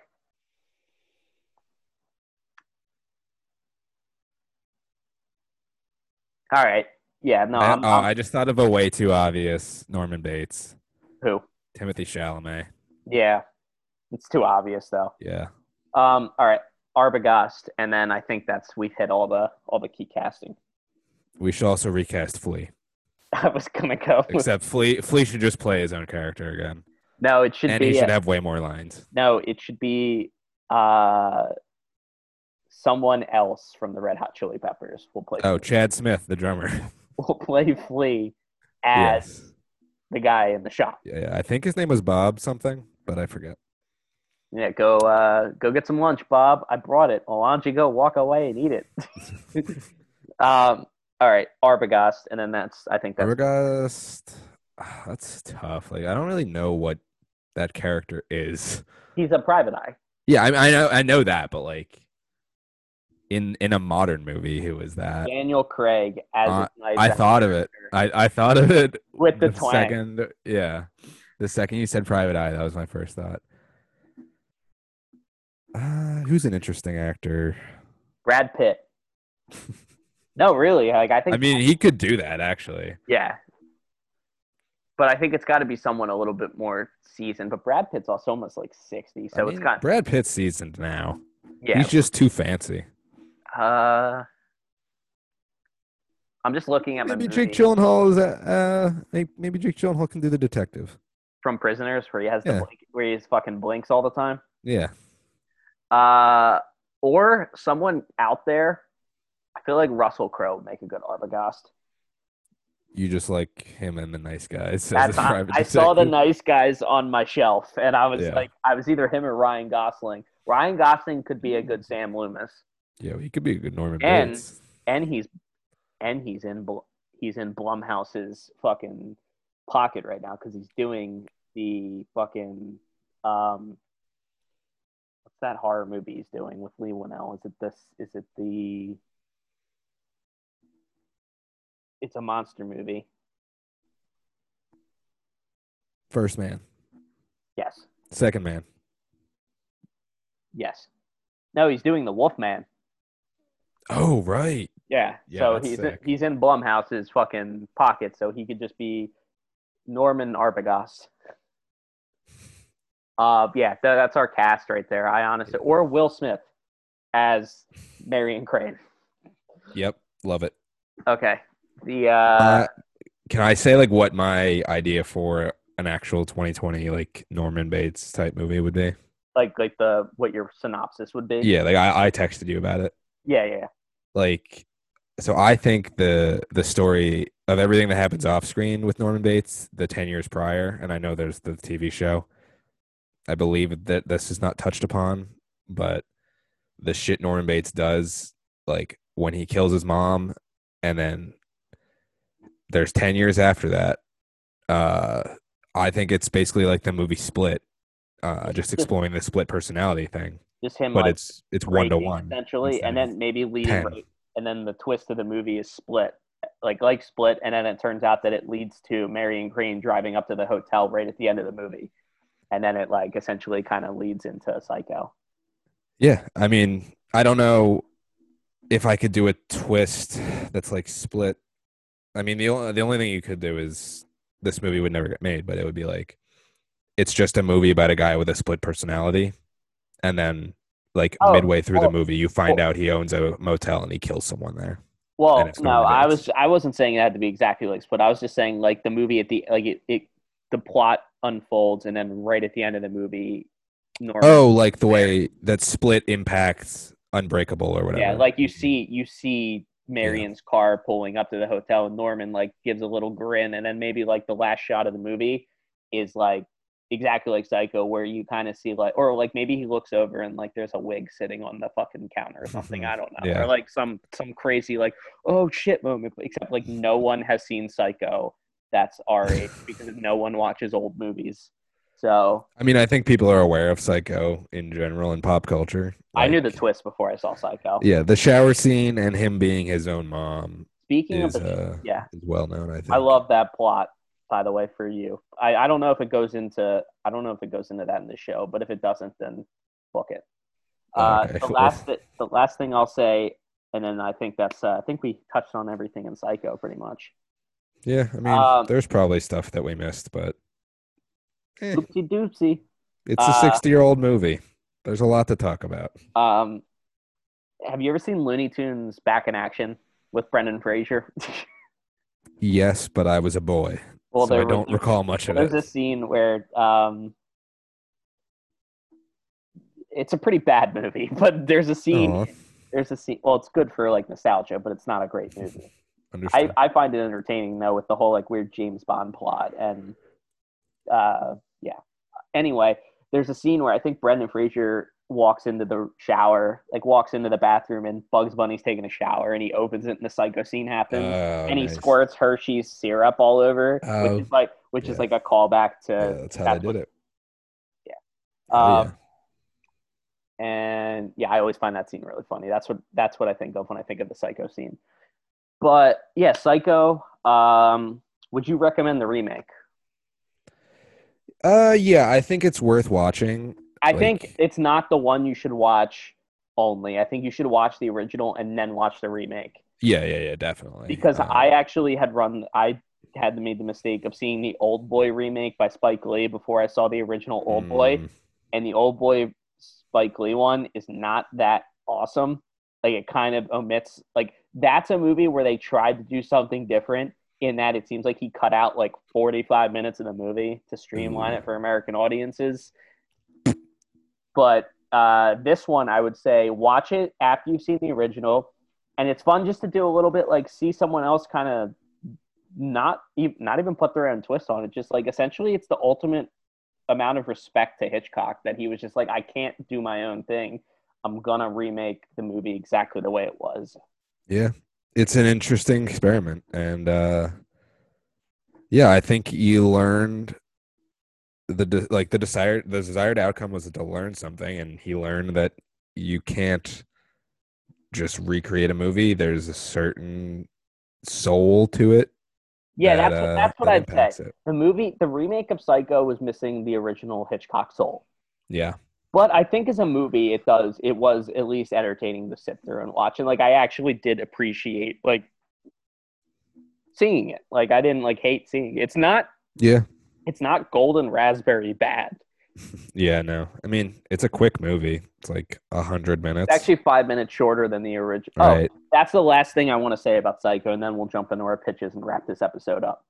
Um, but I didn't really like the weird dream sequences that were intercut with the murders. Yeah, that was odd. And I didn't totally get what it was supposed to mean. Yeah, it felt like Gus Van Sant was trying to be artsy in that moment, and it just didn't work. Yeah. I Uh, think at that point, like you've committed to redoing the whole movie how it is. Don't throw in your own little splashes, especially Yeah. in the scenes that everyone wants to see. Yeah, true. The Uh, iconic moments. yeah, it just felt very out of place. But yeah, that's it. Psycho. I'd recommend the remake. Highly recommend the original. It's one of the best uh, and most influential movies I think ever made. And yeah, I think we I think we did a good job of hitting on it, hitting the Yeah. nail on the head, or the psycho in the shower. Sure. All right. Uh, last thing is we'll jump into our pitches, and I will go this week first because All right. I actually have a pretty okay pitch this week. I think. Oh, and then I- awesome. and then I I have to wanna- find mine somewhere in my notes. Yours was the one that you were supposed to go into last week. I forget what that is. It was something about you wanting to re- redo a franchise that says the iconic line, "I'll be back." Oh, yeah, yeah, yeah. Yeah. Okay. I remembered because I listened to it when I was editing. But all right. Nice. So mine is a little horror based. Obviously, it'll be a, a group of kids journey into the woods because there's an urban legend, and it's not really it's not really known what this legend is. It's just these kids keep hearing. So essentially, it kind of is. It's not a found footage movie, but it's the same lead up as um, the Blair Witch Project, where kids kind of hear this like urban myth in this town and they go into the woods to try to like be dumb kids and try to find this urban legend, even though they're warned, don't do it. It's not a good idea. Um, Classic. yeah, so the journey in the woods and the movie takes place all in this like weird wooded area, like just just a big wilderness. And uh, as they're you know they're finding weird things, they're finding little hints. Um, they find a chain necklace with uh, with a couple little, little little charms on it. Ooh. I know you're intrigued now, right? I like where this is going. and then they start to look and as they they're essentially going to like this x marks the spot type territory in the middle of the forest and they find this pot Oh, fuck yeah. this pot of gold Love it. and and they're like oh shit this is the pot of gold that i'm thinking of like this is what everyone was talking about and then you would hear s- like some s- some laughing a little bit of like hee hee hee hee or something like that and then they turn Vince around Vaughn. they turn around and it's vince vaughn as norman bates Oh. no, no, I'm kidding. It's not. But uh, and then it's this little man. He's wearing a green outfit, It's peculiar. and he has fucking sideburns, got orange hair, and he walks up. He says, What are you doing standing near my Lucky Charms? And then it turns out this is the trailer, and it's a fucking horror version of the Lucky Charms cereal. Thank you for that. Did you like that? Because I came up with it the other day when I was looking for something to pitch, and I saw a box of Lucky Charms in my cabinet. I did, and Did you I'll think show that's where you- it was going? yes, but I only know that because I'll tell you the full details after work. But for my job, I know that they're working on a Lucky Charms movie. Like E1 is pr- is uh, putting it together, and they're like they're e, they're hearing pitches now, so maybe they'll hear this, and they'll Wait. want to take it that direction. Wait, yo. Firstly, if someone fucking hears my pitch, I want I know, right? I want creative. I want some type of creative credit here. I know this is not how it works, and people are going to steal this idea. I'm not giving them permission to steal this idea. I, I, if I'm, I'm fucking. I want producing credit if someone comes through because an R-rated horror fucking. No, I, I don't know if it'd be R. So is it like the Leprechaun, like the the horror movie, The Leprechaun plus Lucky Charms? that's exactly what I. thought Nice. of. It's just, it's just using a brand name to make a Leprechaun remake. Yo, you could do something fun with the charms though, and do like a Infinity Stones kind of quest for it, where That's, that's kind of what I was thinking. Like evil Lucky. Yeah. I didn't essentially think 100% into like what the charms would signify, but I kind of thought like that would be part of the plot. Ooh, I like it. I I have a I have a yes and for you. That's what we call it in improv. Uh, so like each of the kids takes a charm. They like they they're like oh we got to split up to run away from Leprechaun, and basically Lucky is Thanos getting each one of the charms, and they're the Infinity Stones essentially. But he also like murders these kids So it's kind of like each time he gets one. so he's kind of I think it's kind of like Pennywise in it. Like it's almost like that. Yeah. Like he'd essentially be the Pennywise in this story. So Yeah. essentially, we have we got an it style movie with with snappy kids. We got an Avengers style Infinity Stone quest. We got a brand name and cereal, and we got a killer leprechaun. All right, if I don't get any That fucking movie credit would for this- make a billion dollars. Yeah, and it would be it would be huge. Like and you- ten Oscars. and you know who would play the fucking uh leprechaun? Well, I mean, there's an obvious answer, but I'm gonna say Conor McGregor. Yes. But CGI shrunk. Yeah, exactly. you were Mocap his face. you were gonna say Peter Dinklage, weren't you? Uh, I mean, that's the obvious Yeah. choice. I was actually gonna say Wee Man, that works too. but uh no, I just think that this I like weirdly feel passionate about this pitch. Like I feel like I like it a lot. I feel Honestly, like there's a, I feel like there is potential for like an actually cool movie, like because it's one of those ideas where people are like, a Lucky Charms movie, pretty fucking stupid. Well, the Lego movie was fucking sick, all right. Yeah. And, and I was a firm. They're making a goddamn Lego movie, so I Yeah. mean, don't necessarily knock the idea until you see the final product.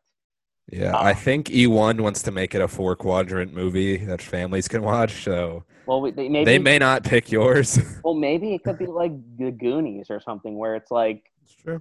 it's creepy for kids, but it still works as like uh maybe he like I guess you can't kill the kids. well, maybe he like threatens to eat them, but the kids don't die or something. I don't know. Yeah, Or, ma- or maybe we just make it R rated and the kids yeah. have like a weird fucking murder fight at the end of the movie, and there's gore and there's leprechaun army and people are getting massacred. And then in Lucky Charms two, there's it takes over the town. All right, that's enough on Lucky Charms. And the tricks rabbit comes in. no, we're gonna make. A, I'm, I was literally. You could oh, you could totally fucking do a serial Avengers movie. I was gonna, yeah, I was gonna do the tricks. You got Count Chocula. Um, well, hang on, that's a different universe. The the Boo Berry, Count Chocula, and then the third one. oh, you're right. They're all their own thing. so like DC It's and Marvel. the the General Mills universe would be like Lucky Charms, Tony the Tiger, Tricks, uh The Captain Cocoa- Crunch, I think. Or Cocoa the- Puffs maybe. Oh, Toucan Sam. the jacks, the fucking balls. They're just The- a big that, ball. oh, that would be such a good like Lego movie style thing that there's just like kicks or whatever, just Or some kicks. nothing cereal. And their Except their when it's mascot all- is literally just the balls of cereal. It's just like a glob, like Clayface or something. We, we're onto something here. Yeah, this is actually kind of funny. All right. Uh, I love it. Yeah. Jump into your idea, and then we can wrap wrap. All it. right. I'm legit winging this because I forgot about it until you reminded me. So use your other idea next week. What's my other idea? You said you had something written down on your phone. Oh, wait. So I'll, I will use the written down idea next week. Yes. Yes. Okay. So essentially, all the Terminator sequels suck except for the second one. No, I actually like Dark Fate. I saw it. Oh, really? I I heard it was bad, so I didn't bother to see it. I actually enjoyed it. I thought it was a, a good Terminator Three, Okay. Well, but it's pretend not. that didn't happen. you know what? It's not received as great as it could be. It got moderate reviews, but it. it I think we need to pump some new life into this franchise. Okay. Turn it on its head and do and like stop taking it so fucking seriously. It i- it's a hilarious premise of a a cyborg that looks like Arnold Schwarzenegger. So like even if Arnold doesn't exist in this universe, it's a bodybuilder. Like Mr. Olympia, he's he fucking stands out. Um, and I think you can just make it like a buddy comedy with Arnold, or I mean, sorry, the Terminator and John Connor, the kid. And like, I don't know, like a 21 Jump Street style movie, I guess, like where it's self aware and, um, maybe even is aware of the shitty sequels and like alludes to that I mean, that's kind of what. Again, like ho- like halloween we weirdly um, keep bringing up Halloween yeah where like they actually make a joke in the early in the movie where like the whole running gag of the sequels is like um how am I drawing a blank on Jamie Lee Curtis's fucking name? And- Oh, Laurie Strode. Uh, Yeah. Laurie Strode is Michael Myers' sister in the fucking sequels, and it's a really Mhm. dumb plot, like convenience. And in the se- in the 2018 David Gordon Green one, they ask Laurie's granddaughter, like, "Isn't your grandmother related to Michael or something?" And they're like, "No, that's just some stupid urban myth that someone came up with online." Uh, okay. And then Nice. it's just like, yeah, it's like almost like a fuck your dumb idea of old screenwriters, but you're Yeah. stupid. And that I kind of like where it there, but also like it's weird because a couple years ago they were gonna make Men in Black and 21 Jump Street be a weird crossover movie. oh So yeah, honestly, anything goes. yeah. I feel like you can like we don't need that much time travel. Like it would be funny because like we all know the Terminator premise. So like if the time travel gets fucked up and like John Connor as a kid comes back and he's in present day, like it's 2020. I mean, that's almost similar to that show Future Man on Hulu. Oh yeah, Yeah, True. like that's kind of like, but like no, that's like the type of concept that I think like would work for a Terminator movie. Like if they just threw out the seriousness of the sequel and kind of did something almost like, I guess meta. Like that would be like, yeah. Basically, aware I mean, that like that- meta is getting kind of old, but I think on a stale franchise like Terminator, you can probably pull it off.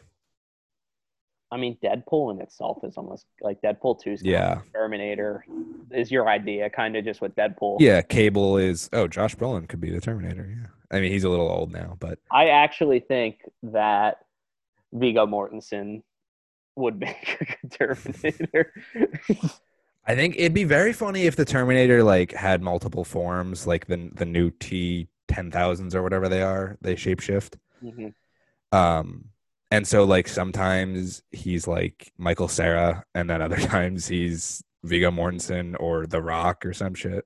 The Rock as a Terminator was an idea that just never happened, and I feel Yeah. like that would have made the most sense. Yeah, like I think it would be a funny plot, like I guess plot point, whatever. An issue for the Terminator to have to deal with is that he has this shape shifting function, but it keeps fucking up because of the time travel. So like this could be a little too edgy, but maybe he's like sent to the sixties and he's all of a sudden a minority and he has a whole other list of issues he has to deal with. That Um, actually, that movie. I feel like there's a saw- lot of there's a lot of potential with that. That premise. movie I saw earlier in the week, Mhm. um, Synchronic, which I highly recommend. does actually kind of jump into that a little bit because Anthony Mackie going back in time. So it does actually Mm-hmm. Perfect. kind yeah, but that uh, work is done. but the thing I'll say is um the funniest the funniest thing to me, and I don't know why I got this idea is like maybe part of it is like you know like Arnold Schwarzenegger keeps getting older and they kind of just like go with it and it never is explained why like the Terminator has gray hair and a facial facial beard now and like Yeah, I it's just keep- like oh, he's getting like he's deteriorating, yeah but it it's would- like he's a person. But it'd be really funny if they were aware of this and like the music came on and it's just Arnold Schwarzenegger as an old man in a wheelchair just rolling up like dun dun dun dun dun. Like that would just be like really- Yeah, yeah. Like and everyone would be like, Am I supposed to be fucking imita- like intimidated of you? Yeah. And it's just like he's just like come with me if you want to live or something. But uh no and I then li- he just pulls out some like cyborg shit out of his wheelchair, yes. rocket Maybe- arm. But yeah, okay. I like your idea. I think that's Yeah. actually not a, I think that's a It's smart not really a pitch. It's just like I'm more like a development ex- exec right now, just saying, yeah, we should do this with the franchise. I don't mean- know, I mean, figure it we're- out. We're allowed to do that. Yeah, true. There are no rules. Um, okay, Cut to the outro. I think that's it though, right? Yeah, I think I think after we- I say no rules, we just go. uh This podcast is presented by Crooked Media, s- uh, whatever. However, we end it. What um, did we do last time, I forget. I'm just gonna do our outro, Okay. like like our like follow us on whatever. Wait, Okay, what did I pitch last week when I the, su- the said? Superman. Oh right, yeah, yeah, yeah. Um, anyway, uh, you can. I made a a Twitter and an Instagram at We Spoil Movies. You should follow us there. You'll get updates on our news, release schedule shit that I released actually uh, yesterday. Made a little, little tweet out. Um, and yeah, I don't know. That's really it. I mean, there's nothing else that I really need to drop. Uh, make sure you guys like like and review our shit, share around Or dislike it. or Be dislike it honest. and, and tell us what we need to do better. Uh, tell us that we're not good enough and we should stop podcasting if that's really what you want to do. We probably won't listen to you, but I hope someone says that because that means they got this far into the podcast. exactly, which means you're a fraud for actually listening. I'll I'll Venmo one dollar to any person who actually tells me to stop podcasting because of this. Um, yeah, next week, uh, I think we're we've decided we're gonna do MVP, Oh right, yeah. uh, which is a movie about a uh, orangutan who plays hockey. Is he orangutan? I thought he was a chimp. Is he? No, yeah, he's a chimp. I don't know, dude. I haven't seen the movie. But yeah, we're gonna do That's MVP great. next week, and I know that that's what we're gonna end up doing because that is just a hilarious concept. Yeah, Um, we should get. We need a guest for that one. All right, yeah, put it in, put All in. right, let's book someone. I'll see if Joe Rogan's available. All right, uh, he might be too busy with Alex Jones. Oh yeah, maybe Alex Jones is available in between takes. Oh, he would definitely have some fucking theories on MVP. Yo, have you seen those cameos of all the the right wing people saying like "thank you for the support"? Uh, and uh, it's like the um, Arabic word for Satan.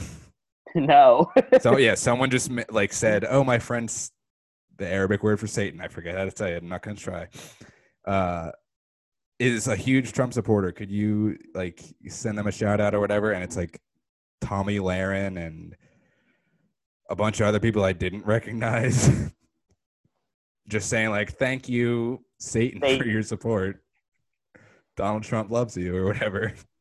oh yeah, next week we'll know potentially a new president or who the president is. Uh, it's gonna be a Maybe weird. we won't have a president anymore. Maybe everyone's gonna vote for no more presidents. Yeah. That's on the ballot. You can write that in. Um, and yeah, next week will be interesting. We'll know a lot of weird things that are going to happen in the world. Uh, but we'll be talking about MVP. So we're going to bring you some comedy. Or Yeah, that's- potentially some some heartbreak. Who knows? Maybe I've heard MVP is actually uh, an allegory for the 2020 election. They were like on their shit way ahead of time. I think this movie came out in like 1998, so yeah, it's crazy. They knew. 22. The chimps years. knew. They were ready. Um, yeah, but chimps, uh, man. Have you seen them? Diesel. I have to. s- I have to send you a video about All that right, after cut this. to the- Let's wrap cut- it up. all right, cut to cut to Monster Mash for the last time. I was working in the lab late one night.